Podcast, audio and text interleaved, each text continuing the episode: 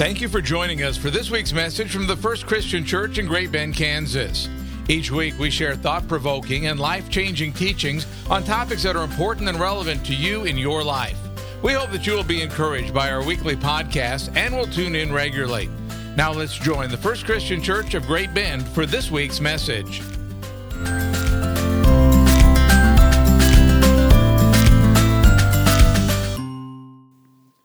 So, today we are in week four uh, of our sermon series called Living Sacrifice.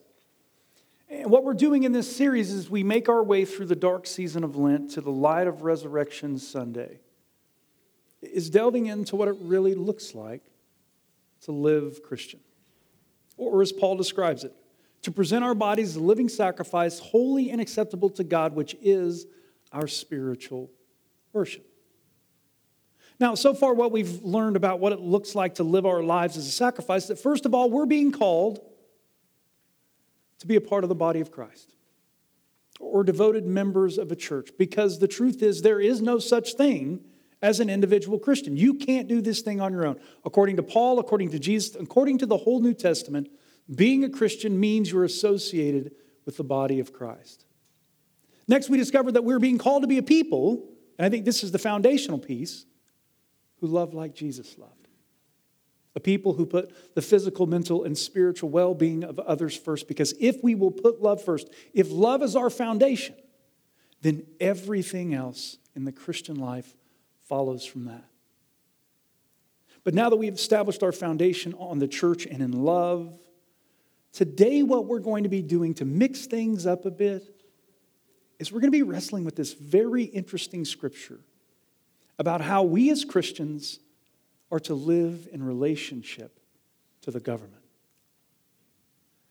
That's right, my friends. We're going to be talking about everybody's favorite topic today politics and religion. You guys are supposed to cheer. no, no, no, don't really do it. But instead of presenting you with the definitive answer on this teaching, because the truth is, this is something I'm wrestling with I'm going to present to you two different ways of understanding this teaching and then propose a kind of blended way to make sense of what Paul is calling us to do in this scripture. And I'm going to do this all the while trying to keep my job. So we'll vote at the end whether I can stay or leave and all that stuff. It'll be fun. So either way, you're going to enjoy your time. You're either going to see me go down in flames or, or you'll get something out of it. It's going to be awesome. So here we go. Paul begins in Romans 13, 1 through 4. Let every person be subject to the governing authorities, for there is no authority except from God, and those authorities that exist have been instituted by God. Therefore, whoever resists authority, resist what God has appointed, and those who resist will incur judgment. Again, I need to read that again because that's such a dense passage. Let every person be subject to the governing authorities, for there is no authority except from God and those authorities that exist have been instituted by God. Therefore, whoever resists authority resists what God has appointed, and those who resist will incur judgment. Now, if you were to read and interpret this teaching at the most literal level, it seems quite apparent that according to Paul, all governments have been created and given authority by God. Which means, as subjects of these authorities, our job is not to resist or fight against, but to submit. And if we choose not to submit, we're not only fighting against the government itself, but we're fighting against the will of God. Whoever resists what God has appointed, whoever resists authority, resists what God has uh, appointed. Now, in one sense, I think what Paul is getting at here is something we would all agree with because there's no doubt there needs to be laws. There needs to be laws that all of us have to follow. Like, don't murder, don't punch people in the face, don't steal, don't drink and drive. You got to care for your children. Because without laws like this and many more, our world and our lives would be absolute chaos. Which is exactly what Paul goes on to explain. He says this For rulers are not a terror to good conduct, but to bad. Do you wish to have no fear of the authority? Then do what is good, and you will receive its approval. For it is God's servant for your good. But if you do what's wrong, you should be afraid, for the authority does not bear the sword in vain. It is the servant of God to execute wrath on the wrongdoer. Therefore, one must be subject not, not only because of wrath, but also because of conscience.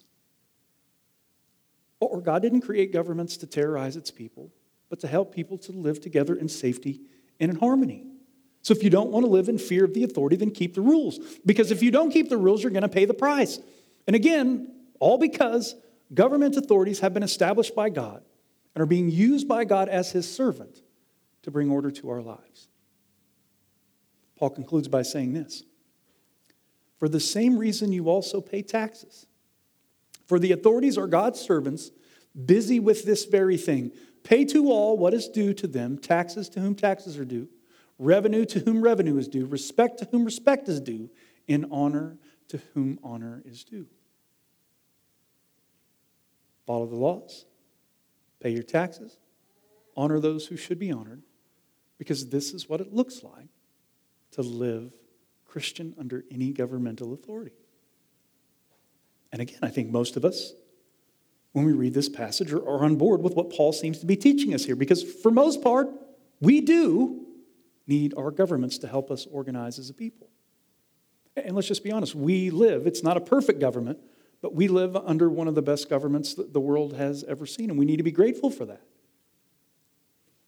But even though most of that is true, or even though that's true for the most part, I think if we're honest with ourselves, we also have some reservations about just doing what the government tells us to do, no questions asked especially as good Americans. Or think about it this way if our American ancestors would have interpreted Paul literally here with no wiggle room, absolutely no wiggle room, then there would be no United States of America. Because everyone would have fallen into line under the British king, let every person be subject to the governing authorities. Then, when it comes to the laws established through our Constitution and Bill of Rights, if people just accepted the authority of the government, no questions asked, then it would still be the case that women wouldn't have the right to vote. Slavery would be lawful. People of color would only count for three fifths of a vote. And on and on we could go with the many laws in this country that have been changed for the better because of people not submitting to the government. Not to mention the fact that our system of government is based on the idea that if we don't like something, if we don't like a particular law, we should not only participate in nonviolent civil disobedience, we should, we should fight back, right, in our own ways but we should also vote to change that law. Or to really push this teaching to its furthest extremes while making everybody really, really uncomfortable. Because I know you guys are all uncomfortable. You think you're uncomfortable, come up here and sit, kind of deal. Right? Russia is a government. Putin is the leader of that government. So, does this teaching really say that the Russian people should submit their lives to Putin no matter what. It makes it a whole lot less black and white when you see it in that way. Now, before you get all worked up and storm out of here because I'm a heretic, let me share with you another possible way to interpret this teaching based not on what Paul says, but what, on, what Paul does. So, what you will find when you do kind of a deeper push into Paul's teaching um, about Jesus and the kingdom of God, you will find that even though Paul's the one who says, let every person be subject to the authorities, Paul also is all about fighting against his government when it comes to the kingdom of God, or when it comes to what's best for the kingdom of God. Or, in other words, Paul himself does not keep this teaching all of the time. And to help you see this, the absolute authority when it comes to the Roman government is the Caesar, the emperor. What this man says goes. He is the law. And some of the titles that were used for the emperor were Son of God, Savior, and Lord of the world. I mean, you'll find inscriptions and coins with these titles all over ancient Roman artifacts. That's who was known to be the Son of God, Savior, and the Lord of the world. And the reason you find these titles being ascribed to the emperors, which seems strange to us because we always associate those titles with Jesus, is because in the Roman world, for most people at that time, the emperor was considered to be the Son of God, or, or someone who was not just human, but also part divine. And considered to be the Savior in that he was the one who was bring about the salvation of the world by spreading and protecting the Pax Romana or the Roman peace. And because he was the most powerful man in the world, oftentimes they would call him the King of Kings and the Lord of Lords. Oh, and by the way, the Romans took these titles so seriously that if anyone declared themselves or said that someone else was a Lord, um, Son of God, or Savior, it was considered to be high treason, an offense punishable by death. Why do you think they killed Jesus? In part, it was because people were calling him these titles. That's high treason. But even though it's clearly the case that according to Rome, it's against the law to proclaim anyone other than the emperor, the Son of God, the Lord and the Savior of the world, what do we find Paul doing and every other Christian doing at, at that time? They proclaim Jesus, not the Caesar, as the true Son of God, Lord and Savior of the world. To add to this, Paul also travels all over the Roman world proclaiming not the kingdom of Rome, but the kingdom of God and everything that Jesus stood for.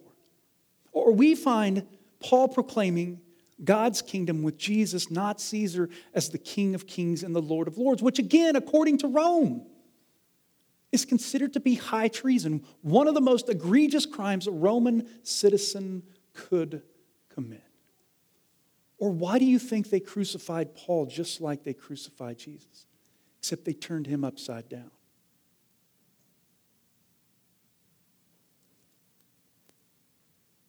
So, now that we've walked through how Paul teaches us to submit ourselves to the governmental authorities, and then how Paul didn't follow his own rules when it comes to proclaiming what's best for the kingdom of God, the question becomes well, how do we make sense of all that? Or how are we being called to respond to the government as Christians? Well, my first answer to that question is this I don't know. And not because I haven't done the research, but because I have. And it's confusing. It's something we have to wrestle with. It's something we have to make sense of. It's, it's not as black and white as I want it to be. How many of you would like for everything to be black and white so you could relax a little bit? Anybody? Yeah. How many of you have found black and white? If you have, call me because I want to know where it is. It just doesn't seem to be the case. But even though I'm not for sure how to make sense of all of that, in all humbleness, I want to offer you a hypothesis that at this point seems to me to make the most sense. And again, please feel free to disagree. I don't think I've got it all figured out. If you've got something, please call me and let me know. So, for me, at this moment, my tentative hypothesis is this. When it comes to our commitment to Jesus and this country that we love, I believe what always comes first is our loyalty, faith, and commitment to Jesus. Or, like we see Paul doing through his example of proclaiming Jesus in the kingdom of God, even though it's illegal. I believe as Christians, we are being called to stand up, speak out, and fight back, although never violently, for what we believe is God's will for the world, what we believe God's will for our country. But I also want to offer, offer a caveat right there we have to be really careful not to force Jesus into our particular political paradigm. Because both sides are really good at co opting Jesus and saying, this is what Jesus believes, so this is what we need to do, but it looks very much like what they believe, and it's also the same on the other side as well. People are really good at co opting. So we've got to get to Jesus and who he's all about. And then we need to fight for and stand up for what he taught in our time and place.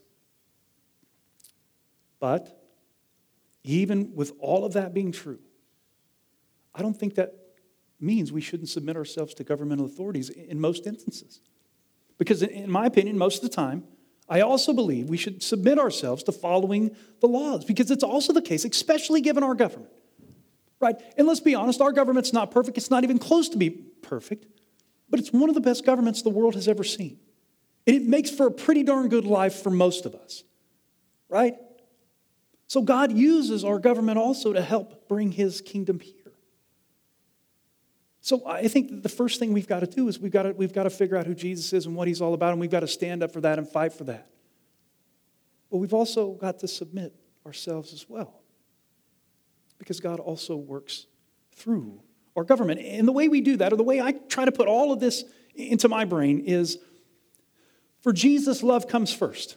And this is what we talked about last week, right? For Jesus, love comes first. And if we will learn to put the physical, mental, and spiritual well being of others, if that's the place we'll start, then that will guide you in how you're supposed to respond to the government and how you live under a government and what to fight for and what to submit to. For me, that's the key. So, what all that means when it comes to offering our bodies as a living sacrifice, offering our, our lives as a gift, is that um, I think what it looks like to live Christian in our time and place is to first of all submit to Jesus, is to follow Jesus with everything that we are, and then submit to the governing authorities. I think it's a both and type of deal. I don't have it all figured out. I wish I did. If you've got it figured out, I need you to call me this week. Um, but I also think these are, these are topics we've got to wrestle with. Right? Oftentimes, preachers will stay away from talking about any of this stuff because you're, you're not supposed to talk about religion or politics in mixed company. But I think we've got to. I think we've got to wrestle with this stuff together to try to figure it out. And so I hope, what I hope for all of you is that I've got your mind racing and now God will show up and help you understand in your time and place how you are being called to live Christian in response to our government. So, are you guys ready to vote now to see if I stay? Let us pray.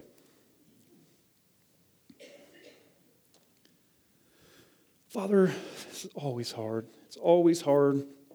Whenever these texts that come up that I need to preach, I start to cringe because I don't want to do it. But the truth is, is we need to do it. We need to wrestle with it. We need to face it. We need to figure out what your will is for our lives. And so today, O oh Lord, it is my hope and my prayer that as a people striving to live our lives as a gift, that we will put you first in all things.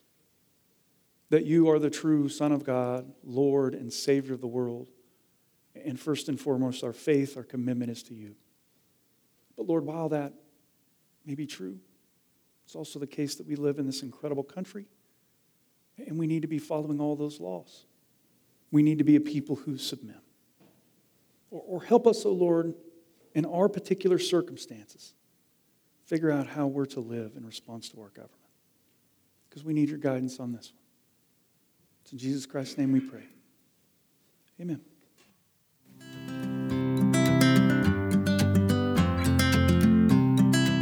You are invited back next week for another life changing message from the First Christian Church of Great Bend, Kansas.